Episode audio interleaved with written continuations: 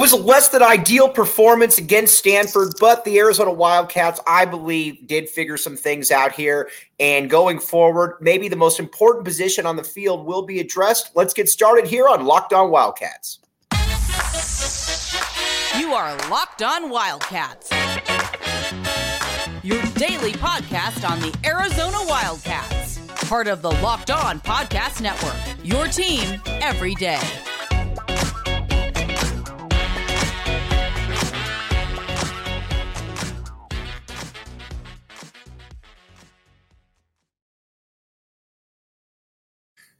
Thanks for keeping it locked on Wildcats and making this your first listen of the day. It is brought to you by LinkedIn. I am your host, Mike Luke. All right, got a lot to get to this show. Obviously, Arizona Stanford. Um, now listen, I'm not going to blow smoke on you and tell you that Stanford's good. Stanford stinks. Um, there's no other way around it. They almost lost to Sac State. But be that as it may, Arizona Arizona was able to get the win. And I think we found out a few things during this game. And you know what? I'm all about that knowledge is power, that you uh, it's better to have more information than less, as opposed to the people that want less information and less knowledge. But um, I think the first thing is we need to uh, we need to discuss Jayden de Laura. I think it's fair to say at this stage in the game, Jayden de Laura ain't that dude. I'm just not. Um, and not only is he not that guy, um, I don't even know that he's close to that guy. And the big problem is, is I think so much of it is upstairs. Uh, that's just kind of the way it is, I believe. Um, when it comes to de Laura, you kind of wonder is uh, you kind of wonder, um, you know, has he just kind of maxed out right there? And I think that's probably the case. Now, listen, he's capable of some really, really big moments. He can sling the ball all over the field, but there's way too many times when it looks like he's missing reads, where it looks like somebody's running wide open, and for whatever reason, they're not getting him the ball, or he's not getting them the ball. And as we've talked about at nauseum, this is way too talented of a team not to be able to, uh, or way too talented of a team to worry about the QB not doing what he needs to be doing out there. I know that's again, I know that sounds cliche, but you've got a T Mac, you've got a Cowing, you've got a uh, Montana Lemonious Craig, you've got a, I mean, even other guys like a Kevin Green, AJ Jones. You've got wide receivers that can ball out out there, and it's just not necessarily showing up there. And there's times too where he's running around and it looks like he's kind of running around like a chicken with his head cut off right there and that's where I think uh, it's less. Like I said, it's just less than ideal if you're Arizona. Um, and I think that Arizona could probably do a little bit better than that right there. Um, first, though, I would uh, I would also uh, recommend, and I would go with this. I would say that um, it's fair to say at this stage in the game, though, that he just kind of is what he is. And sometimes players uh, just max out. Players just kind of tap out at a certain point. Um, and I think that's where it is. Um, because again, this is your third year playing D1 football, um, playing at a high level, starting, not just redshirting, and you're still running around, not catching reads, not finding the players that you need to be able to find. Now, then enter Noah Fifita. Noah Fifita is, again, Noah Fifita is about a five-seven quarterback. There's, you know, there's no doubt about it. But um, he has a big time arm. And not only does he have a big time arm, um, he knows the offense in and out. He prepares. Uh, he prepares the way that the offense is supposed to uh, go. And when he came in there, he made a huge difference. I mean, I don't know what to say. I don't know what to say other than that. He came in and the offense just started humming along. And that is not something that we saw at all with uh, with JDL. The uh, the receivers all of a sudden were getting open, um, and not only that, there was uh, uh, you know, if there was a running lane 12 yards in front of you, he was going to take that running lane right there. And that's where, you know, and again, that's that's just kind of where it's at at this stage. Uh, Noah Fifita was able to execute the offense in a way that Jayden de Laura has just not been able to execute the offense. Um, and I think that a uh, big part of it, though, is that Noah Fifita understands football. I'm not saying that Jayden de Laura doesn't, but Noah Fifita has been that dude who has been around almost his entire, or has been around football almost his entire life. And not only has he been around football his entire life, he's excelled at football. And when people say, "Oh, well, you know, that'll work in high school, but it won't work here," you played in the Trinity League. That's literally the best high school uh, football conference in the entire country. It's loaded on every single team with D1 players, especially and some teams you got you got double digit D1 players, especially on the line. It's as good as it gets. And so he was able to ball out in that spot. And not only was he able to ball out in that spot, he was able to um, he was able to get me uh, or he was able to basically um, he was maybe he was able to basically talk about um, he was basically able to do whatever he wanted out there. And not only was he able to um, not only was he able to ball out out there, he has the respect and the trust of the, his fellow players. Um, and uh, I think a, again, I think a big part of it is um, I think a big part of it though is that he just gets football. He was born to play football. I don't care about his height. I don't care about his dimensions. I don't care about any of that. He was born to play football. And I think right now we're also at the stage where he um, he is a uh, he's like I said he's just a big time he's a big time performer out there. Not only is he a big time performer, he's also the uh, he's also a guy that I think kind of has transformational potential to him. Now, again, I'm not going to sit here and say that he's going to be Nick Foles or he's going to be the best quarterback in school history, but there's something special with Noah. There's a little bit of a spark with Noah that um, we haven't necessarily seen before. So that's kind of where I'm at. Plus, I think the fan base is, uh, I think the fan base is definitely uh, has come around on him. And not only has it come around on him, or excuse me, that uh, I think I think he's uh, he's the one that everybody wants to see starting out there. Um, Arizona, I think, is in a great spot with him. And again, he's going to always help with recruiting because he is that dude. He's the guy that everybody out there respects. Noah Fifita, quite frankly, is just the man. Um, and again, I don't want to make it out like, you know, we're putting in Sean Elliott on the basketball side or anything like that, because that's certainly not the case. But um, I do think that uh, we do, it, it is, uh, you do need to know that, um, that right now, Arizona, if you want to maximize this talent, if you want to maximize all these receivers that you have out there, I need uh, I need Noah Fifita out there. Um, again, Jedd Fisch has done an A plus job, no doubt about it. But I also think that there's a stage now where you got to be able to put another dude out there because the other the first guy's just not doing the job. And it's one of those things too. I get that the quarterback position is different, but there also is a certain amount of accountability that I think does need to fall into play right here. And we're going to get to that in just a second right there. But first, we need to talk about LinkedIn. All right. You know, if you know successful people out there, they probably use LinkedIn. LinkedIn.com backslash locked on college. Um, this is where it's at. Again, how many different times have you found somebody or has somebody found you that um, through LinkedIn? Everybody knows somebody that got a job through LinkedIn. And not only uh, not only uh, did somebody um, did everybody get a job, through LinkedIn, you might have hired somebody, and that's because everybody has LinkedIn. If you don't have LinkedIn, it's because uh, either you don't need a job or you're not looking for a job. But uh, I think that uh, I think that um, we're kind of at the point now where LinkedIn, everybody knows it works, and that's why it's on everything. Go to LinkedIn.com backslash locked on college, post your job for free at linkedin.com backslash locked on college. Again, for free right there. Check it out. You will thank me later. And again, there's a reason that everybody utilizes it. Check it out, linkedin.com backslash locked on college. We will be right back with you.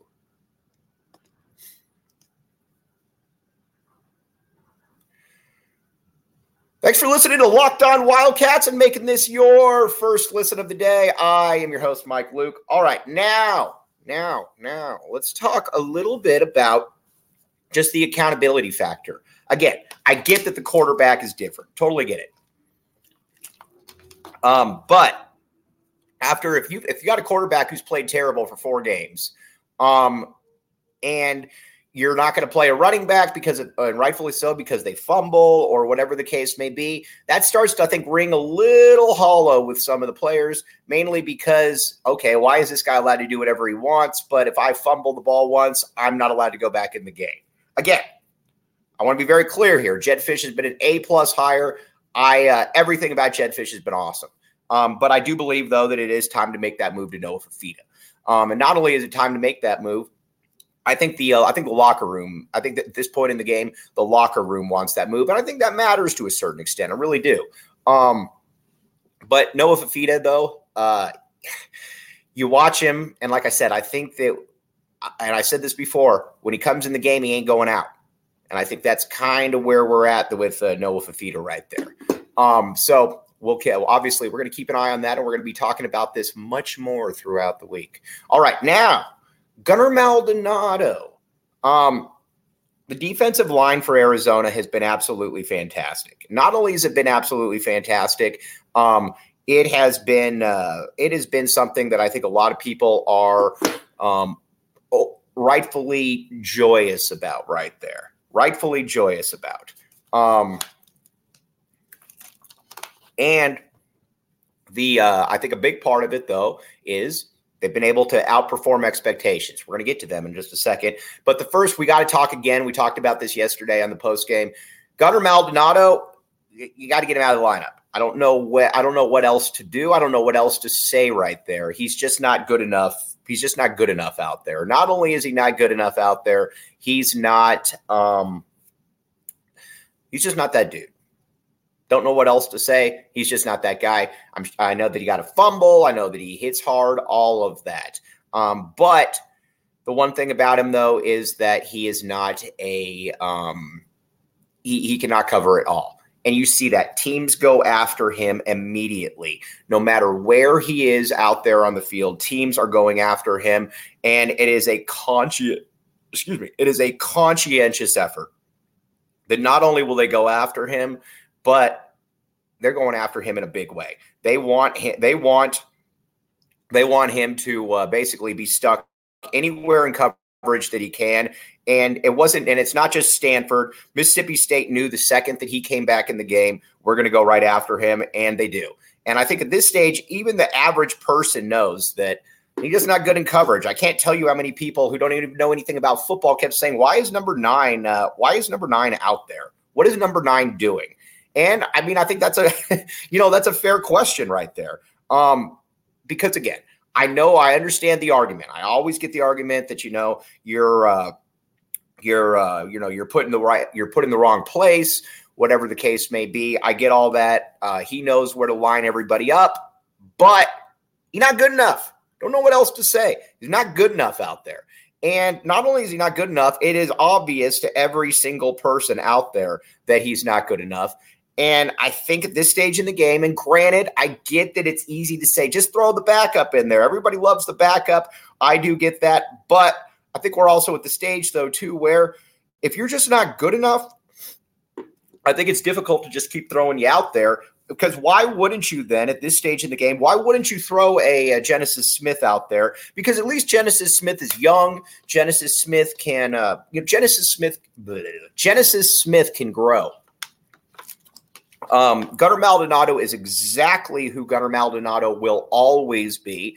And again, it's not the worst thing in the world, but that's more of a backup safety because, again, no matter how good your defense is, if you have a real weak link like him, I think it's very difficult to continue to put him out on the field. I don't care about what the uh, I don't care about what the uh, um, you know what, what his tackle numbers are. That's just because he is really around pretty much everybody right there, and not only is he around everybody, he's just kind of at the stage where it um, uh, is what it is. When you become the target of another team's defense, that becomes an issue. All right, now we're going to talk about all the good stuff on defense because there is a lot of really good stuff on defense here for us to talk about. And the first thing that I think we need to talk about is the defensive line. Tyler Manoa uh, Tai Tai Uiagalelei, Taylor Upshaw. But first, we're going to go with Taylor Upshaw right here, ladies and gentlemen. Taylor Upshaw has been absolutely what Arizona has ordered. And not only has he been everything that Arizona has wanted, he has been the uh, he has been that dude where it's hard to really explain just how good he's been. And not only uh, not only um, he has uh, um, not only has he been very good, um, he has been it's hard to say. It's hard to really put. Uh, it's really hard to put into perspective. I'm looking at his stats right here: two and a half sacks, two tackles for loss, and not only that, um, uh, and not only that, um, he has been a terror off the edge. He's been able to contain the edge. And not only has he been able to contain the edge, he's been able to keep players off of it. And I think that's what, you know, if you're Arizona, that's what's been enticing about him. He has been a next level difference maker right there. And not only has he been a de- next level difference maker, you wish you could get him another year. Deion Sanders' loss is Arizona's gain. We very much like Taylor Upshaw right there. We are big fans of Taylor Upshaw. Um, so there's that. Now, um, on the other side, Isaiah Ward. Isaiah Ward has become an animal. Um, Isaiah Ward will be an all conference player at the U of A before his time is done here. We're going to talk quite a bit about Isaiah Ward in the coming weeks because he's another dude. Came in 6'5, 235 pounds, 225 pounds, and they have continued to bulk him up and he he has every bit the look of an NFL player to him. And not only does he have every bit the look of an NFL player to him, he He's what an NFL player is supposed to look like. Again, very, very impressive right there. Very impressed by everything that I've seen from uh, Isaiah Ward. And not only that, he is the uh, he's the dude who I think at this stage in the game, I think it's fairly, I think it's safe to say that he will always be, um, he's always going to be on another team's radar. Again, it's not that he's a Scooby Wright at this point, but he's also very, very good. So we're going to continue to talk about him. But we need to talk about Athletic Brewing. All right, all right. Show you about Athletic Brewing right here. Here's the deal. Use code Locked On for 15% off your first order. Athleticbrewing.com. Check it out. Your non-alcoholic beer that tastes like it has alcohol in it. It's very, very good. Had somebody offer it to me at a bar the other day. I took it, I tried it, it was very good. And um, again, you can use code word locked on for 15% off your first order. It doesn't get much better than that, ladies and gentlemen, now does it? But again, athleticbrewing.com the non-alcoholic beer that tastes just like your alcohol just t- tastes just like it it's quite good it is delicious you will thank me later for it all right, now we're going to take a quick little break. We're going to come back. We're going to continue to talk about the defense.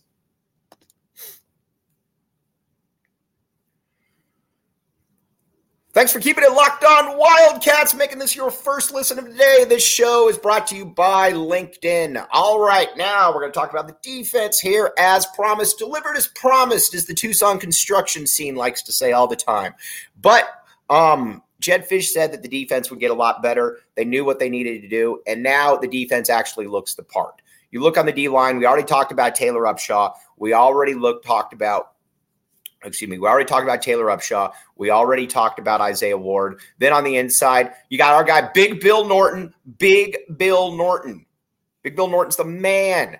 Um, and not only is Big Bill Norton the man, he is the dude who uh, he is the guy who um, is pretty much capable of taking up the two blockers. Again, might not play in the NFL, probably not going to put up a ton of numbers, but Big Bill Norton is good. And Big Bill Norton is somebody that Arizona needs to have out there on the field um, when he can. But even when he's off the field, like he was this past week, you got other dudes in there. You got Tai Tai Uiagalelei, who is quickly becoming a fan favorite, as he should if he was not already.